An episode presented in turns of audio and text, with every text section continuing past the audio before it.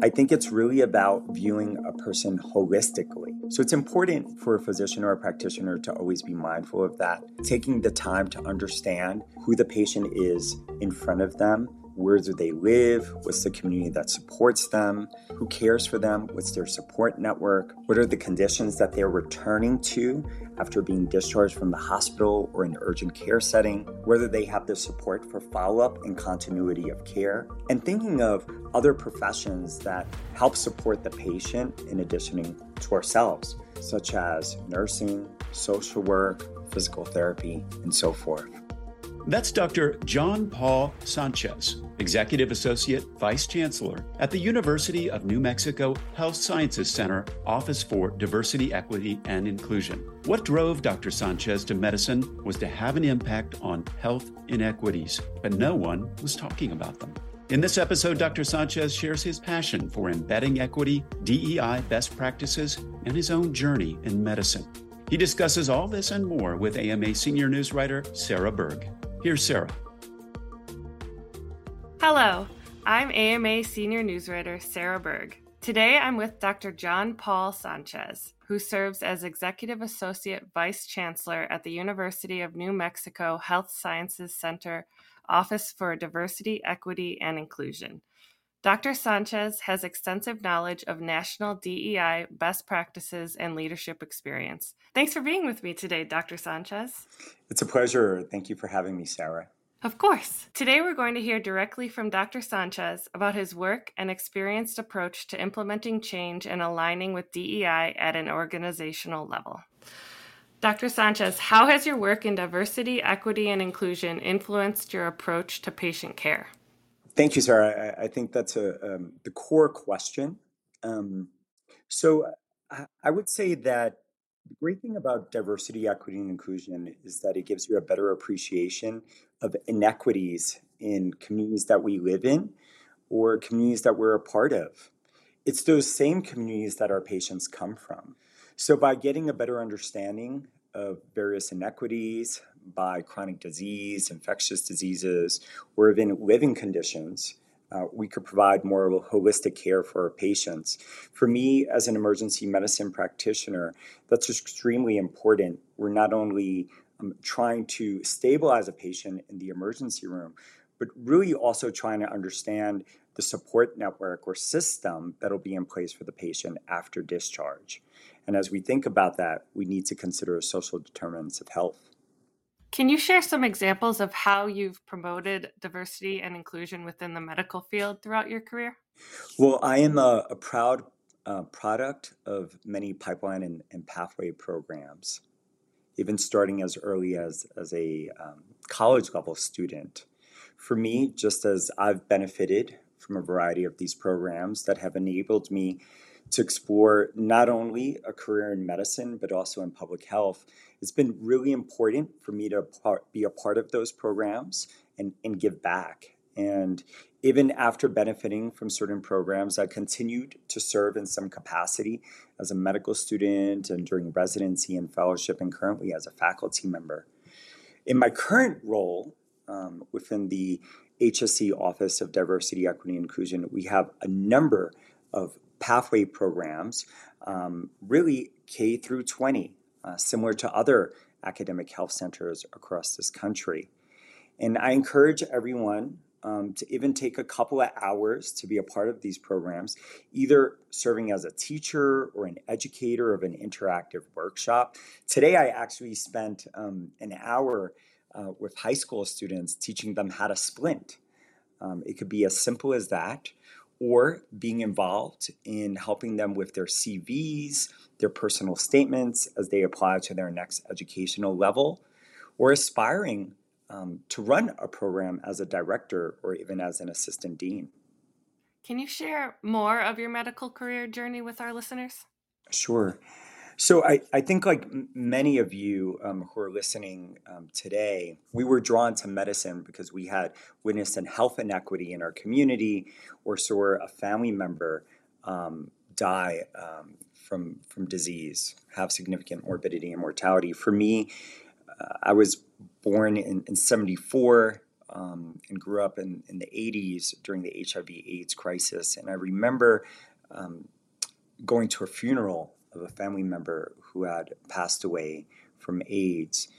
And it was the experience of not only seeing um, this family member or hearing of this family member having died, but sort of the taboo nature of discussions around HIV AIDS, also known as GRID back in that day.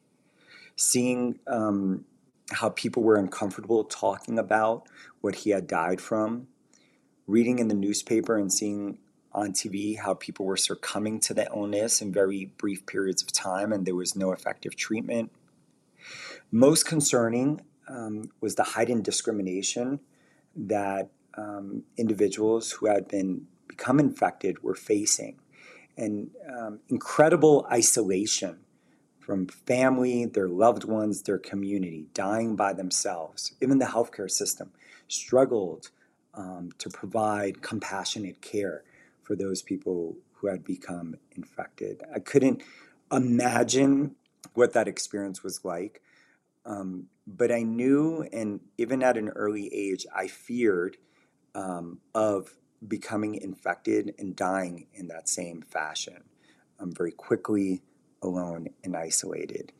And it drew me to want to not only get my MD to prevent um, or to think about treatment modalities to keep people um, from dying, but also to concurrently get my MPH and, and explore what factors were contributing to people becoming infected and for certain communities to be disproportionately impacted by HIV AIDS.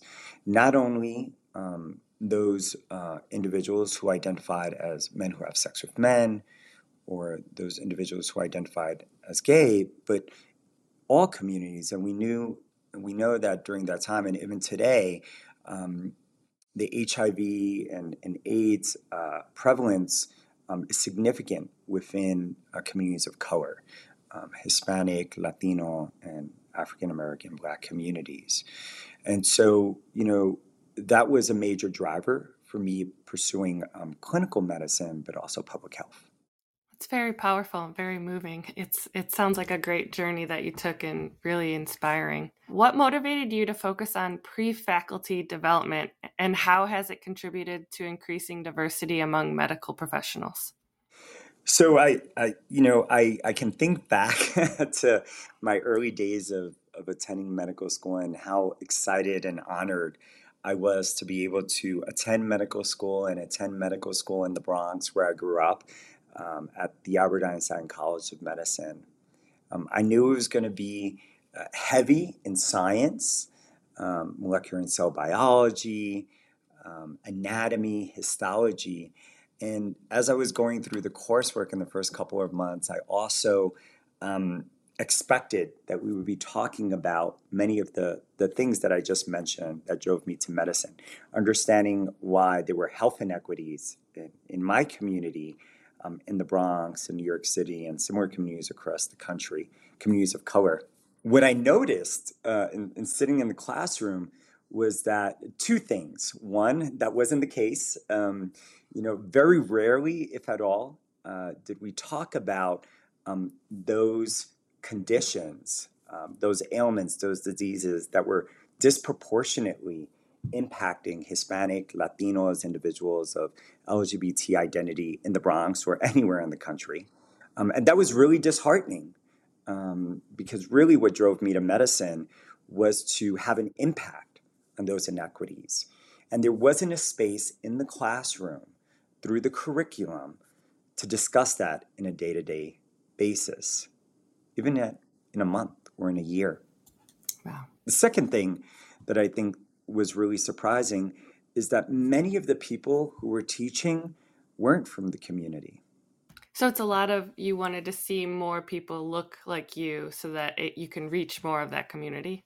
Absolutely. I was hoping to have lecturers that would bring those topics up, engage the students, have a robust discussion of what's going on and, and how we could be more effective. What are the best practices? What could we do in the future to change those health inequities? So it wasn't in the curriculum, it wasn't being brought in the classroom, and it didn't seem like the individuals who were teaching the materials um, were ready or prepared to have those discussions. And, and that really um, inspired me uh, to think about how can we diversify the academic medicine workforce? How do we move to um, further bring in greater representation and diversity of lecturers, faculty, researchers, and leaders? And, and that really helped shape my interest in diversifying um, academic medicine. Do you think we're moving that needle so far, making some sort of an impact on that? Well, I, th- I think the needle is always moving. and I think we're we're hopeful that um, the the needle is moving in the right direction to really address health inequities.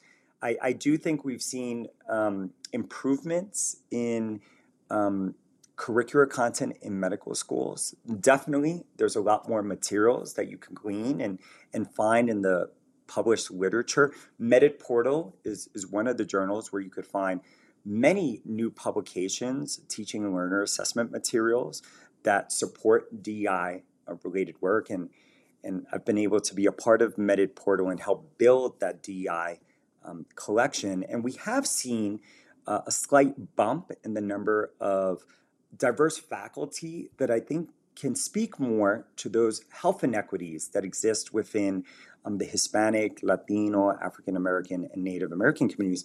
But the reality is that um, this increase um, has been minimal minimal when you consider the magnitude of health inequities that are affecting those communities. I mean, still currently, only about 10% of faculty in our allopathic medical schools are of those three groups. And, um, and that fluctuates across medical schools.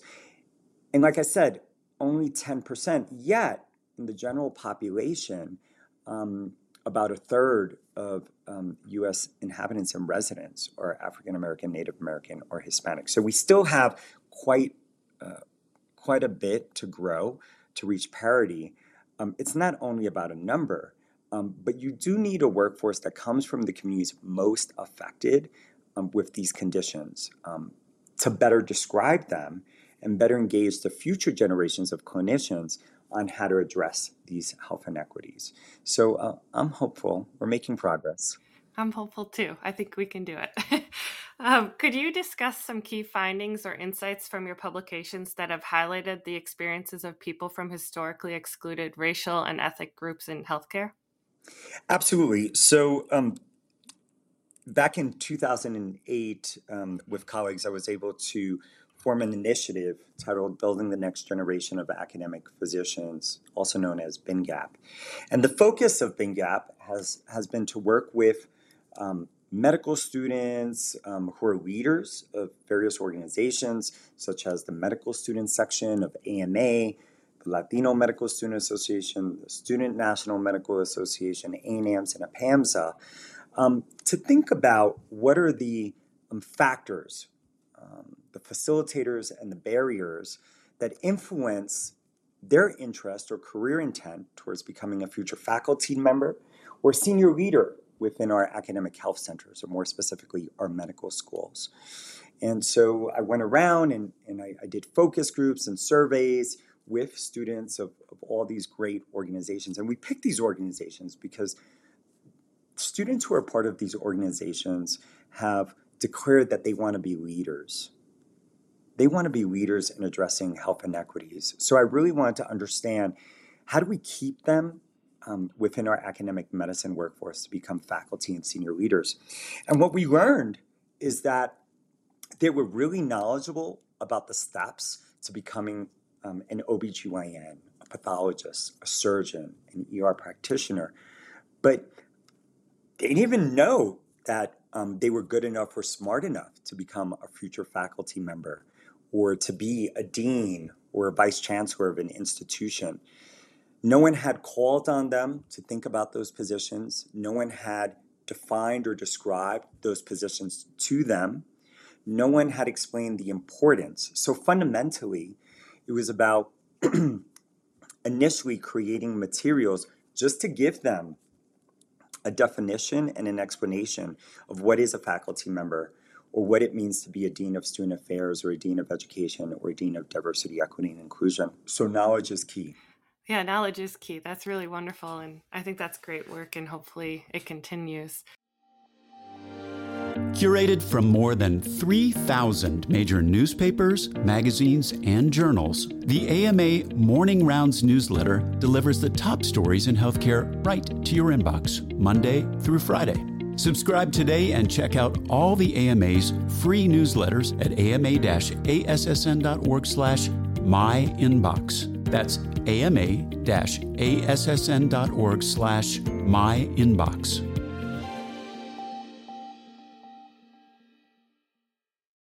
Um, in your work, you've emphasized an intersectional lens when examining the experiences of different groups.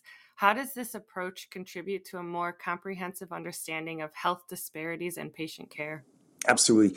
So I, I you know, I, I, think the good thing is that medicine has moved to look at um, an individual beyond a disease, um, to look at an individual holistically to better understand what were the factors that contributed to that person being uh, uh, inflicted um, with a certain condition. Um, really thinking about social determinants of health um, as a way of coming up with more prevention modalities, thinking about the most effective treatment modalities, and then also the support systems um, in place to help an individual um, thrive uh, and remain functional despite a condition. I think it's really about viewing a person holistically. Um, and sometimes when we use the word intersectional, we're only thinking of one identity or two identities. And the reality is, uh, an individual's existence um, and identity can be very fluid. So it's important for a physician or a practitioner to always be mindful of that, taking the time to understand who the patient is in front of them where do they live? What's the community that supports them? Who cares for them? What's their support network? What are the conditions that they're returning to after being discharged from the hospital or an urgent care setting? Whether they have the support for follow up and continuity of care. And thinking of other professions that help support the patient in addition to ourselves, such as nursing, social work, physical therapy, and so forth. So I'd like to think that we're moving beyond this notion of looking at a patient through an intersectional lens, but really treating a patient holistically, not only through the lens of medicine, but really the health professions, right? A team based approach to optimizing care and outcomes for the patient. So it goes beyond just what happens in the doctor's office, it includes every aspect of their life. Absolutely. Absolutely. And it's not just a disease, right? It's looking at the conditions that led to that person developing that illness and how do we prevent them um, from getting a recurrence or getting sicker. So, you are the editor of the book Succeeding in Academic Medicine A Roadmap for Diverse Medical Students and Residents. What are some important strategies or recommendations you provide to support the success of people from historically excluded racial and ethnic groups in the medical field? Well, one, um, thank you for sharing the book. You know, we we really myself and you know I I had over um, I think about thirty incredible colleagues um, from across the country who represent um, different identities contribute to this book um, with a particular focus on women, um, racial, ethnic um, minoritized individuals, and sexual and gender minoritized individuals. And, and we have focused the book to provide best practices for those groups because we know those three groups have been historically underrepresented within the academic medicine workforce. The book is is really written to encourage and inspire and provide knowledge and skills to medical students, residents, and fellows who collectively we can call them pre faculty um, because we want them as pre faculty to stay on track and become eventually faculty within our allopathic and osteopathic medical schools. And some of the recommendations or some of the strategies that we take through the book is one, giving them fundamental knowledge. As mentioned, it's really important um, to explain to students what it means to be a faculty member or dean or vice chancellor or another type of administrator within the medical school. How what they're currently doing right now is preparing them to be future successful faculty or senior administrators. So, for example, um, many of our faculty are teachers and educators, and our medical students or residents are often engaged in teaching and developing curriculum. So it's good just to remind them look, the teaching and the curriculum development you're doing right now at the medical school, in religious entities, out in the community, that's giving you a foundation that I want you to continue to build on so that you could be a more effective clinician educator or teaching faculty member in the future. And just making that connection for individuals does multiple things. One, it connects the dots. But two, it lets them realize that they're good enough and smart enough to hold this esteemed position. Often, students, when they see a faculty member in stage, they're looking at them in awe. And you'll hear, especially from students of color, oh, I can never be a faculty member. I'm never as good. I'll never be as good. I'm not as smart as that individual. And that's simply not the case, right? With time, you acquire all this information, but you definitely have the assets and the foundation to be a future uh, faculty member. So it really helps to address imposter syndrome. Uh, it helps in the book, it helps talking about, it, it helps students think about building diversity capital as a means to becoming a future uh, faculty member or senior administrator. Um, and, and I think it, it also, another important piece that we focused on in the book is most of, as I mentioned, most of the co authors are are individuals of communities underrepresented within academic medicine. So, as students are reading these chapters, they're also reading the personal narratives of the chapter co authors, and they're seeing stories and images of individuals who identify once again as women, LGBT, African American, Hispanic, Native American. And that in itself is very powerful, especially if they don't have those individuals teaching in their medical school. Right. Do you have any specific success stories you can share? So I would say, um, you know, what I always tell um, students that I run into is that um, I share information about becoming a future faculty member or becoming a dean, not because I want everyone to come back to me every time they see me in the hallway and say, like, yes, yes, Dr. Sanchez, I'm going to be a faculty member or dean. Absolutely not. I want you to be a critical thinker. I want you to be happy in your professional journey. It's so much more impactful and powerful for me when I hear a student come up to me and say, like, look, Dr. Sanchez, I read the book, I went to the seminar, I'm thinking about the information you know, um, I, I know I'm good enough. I know I have the knowledge and skills to, to eventually be a faculty member. Right now, I haven't decided, but I'm still thinking about it. Can we can we set up a meeting because I still have additional questions? That's that's what I, I really enjoy and I appreciate um, from students because um, they're critically thinking about this as a career opportunity. And what's beautiful within BNGAP is that we've been able to develop a network where those conversations continue to happen on our monthly conference calls. Now we've established, similar to having, you know, AMA has um, chapters within medical schools. Now we have BNGAP chapters where those type of conversations are happening between faculty and students within medical schools.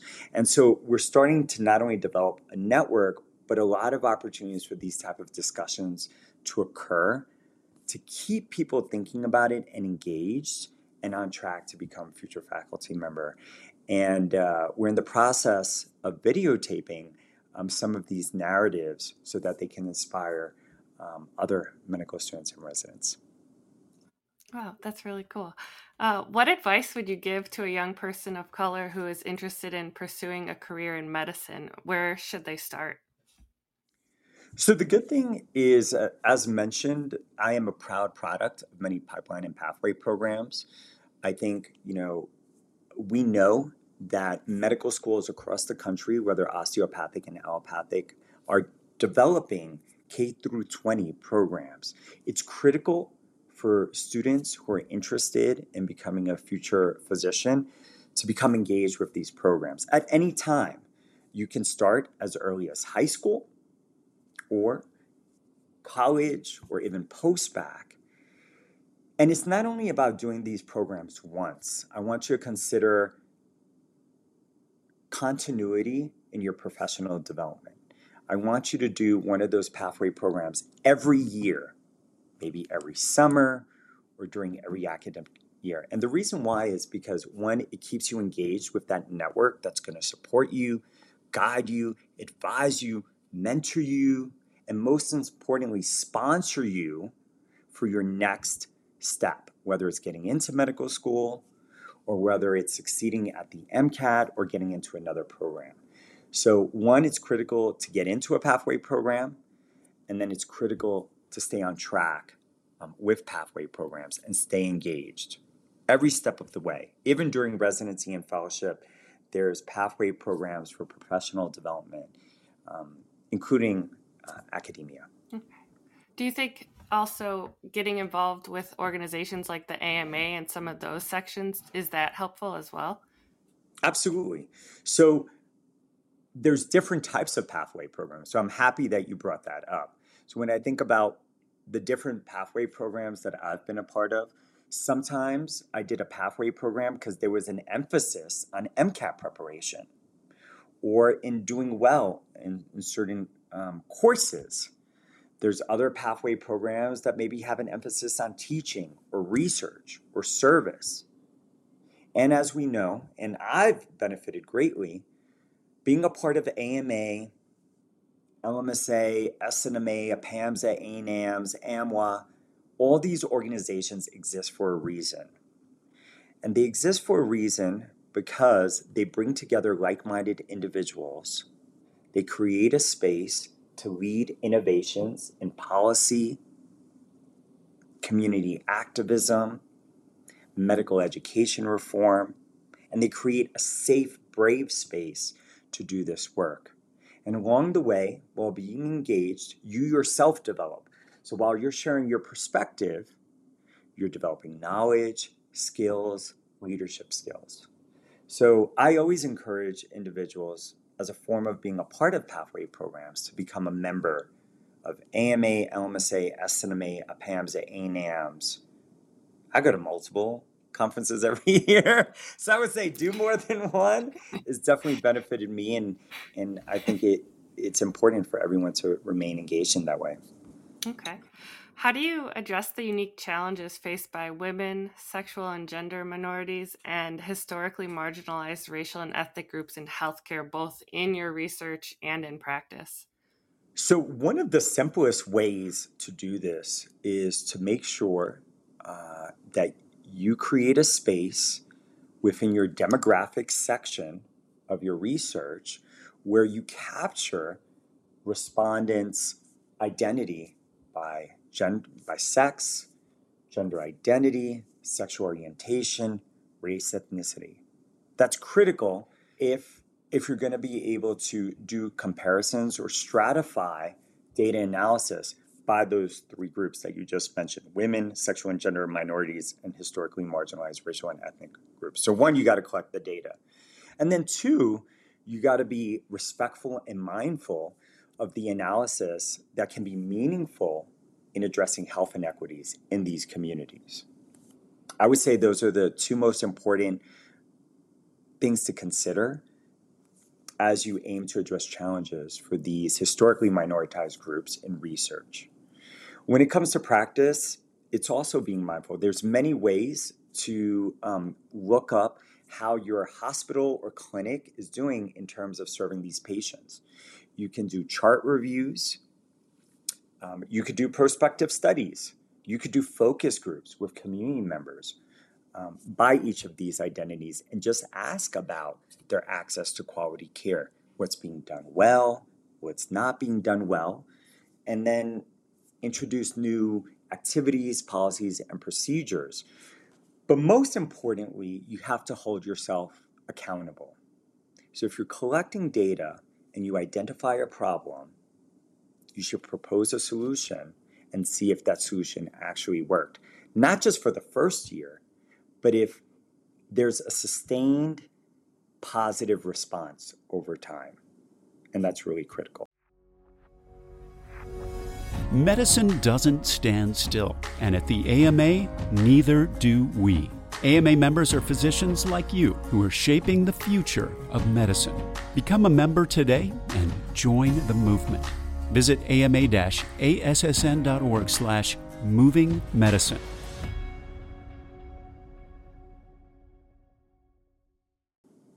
What steps do you believe healthcare institutions should take to create a more inclusive and equitable environment for both patients and medical professionals? So I, you know, I'm I'm really happy um, that that you framed the question this way because I, I, do believe that healthcare institutions are responsible um, for everyone that that they serve, and that's a part of their community.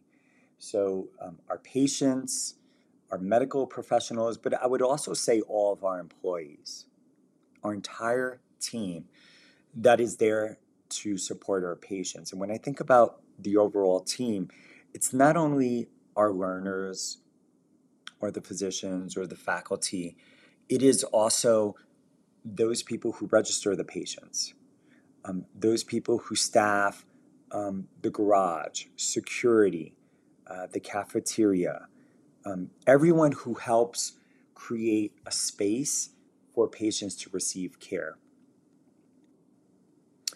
I think, you know, one of the ways that we help create a more inclusive and equitable environment for all is to keep our eyes and ears open.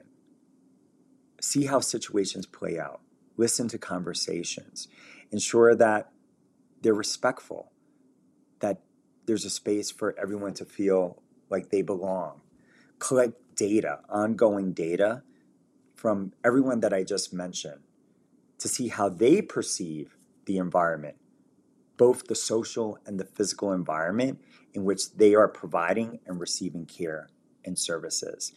And pretty much do it on a frequent basis, but then use that data to drive change. And as mentioned, as you propose, as I mentioned, as, as new policies and procedures and activities are done, evaluate that work and see if it's really making a difference.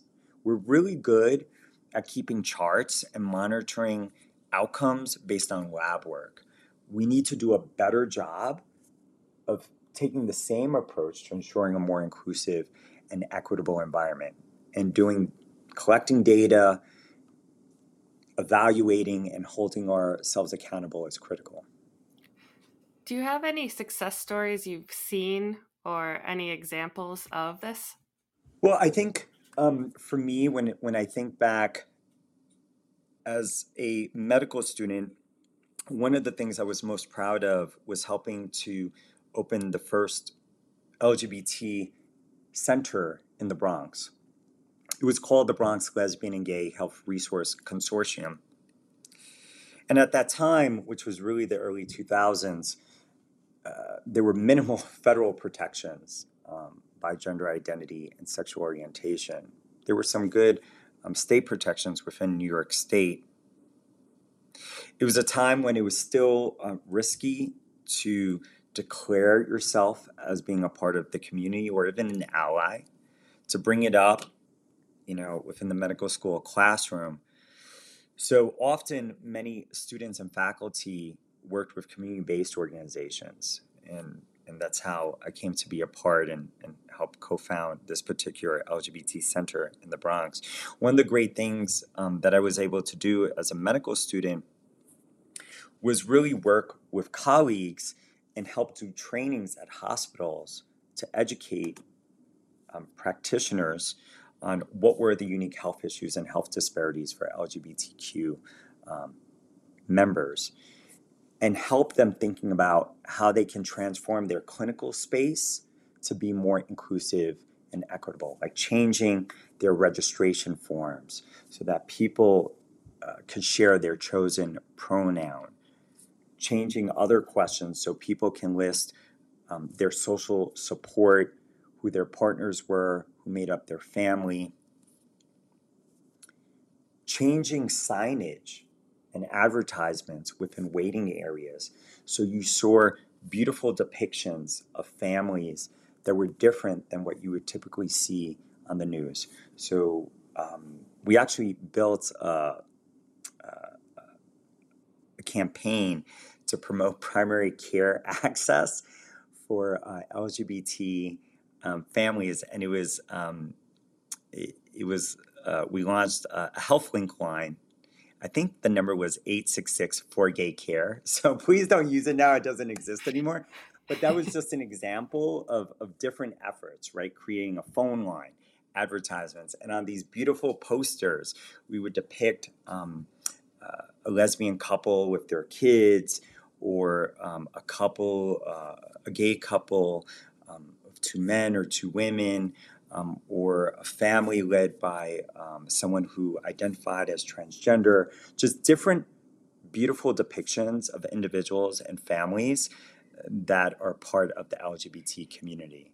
So I would say that's one of the things that I'm most proud of and, and really shows how you can um, have a significant impact in many ways to, to create a more inclusive and equitable environment for a minoritized group. Absolutely. Can you discuss any ongoing or upcoming projects or initiatives that aim to further promote diversity, equity, inclusion in the medical field that you're working on or that you're aware of? Oh my God, there's so many. I don't think we don't have enough time, right? Uh, we, we really don't have enough time. But I, I would say that I, I think one of the things that we need to do better as a community is document our DI related work. And I say that because I, I think that call hasn't been made in the past. And, and to this date, um, there's a lot of missing information on which DI activities are the most efficacious in, in terms of increasing representation within the medical school class or the resident class, which medical education modules are most impactful to address unconscious bias, or to uh, provide greater cultural competence. And so I, I think we really, as we see the landscape defunding offices of DI,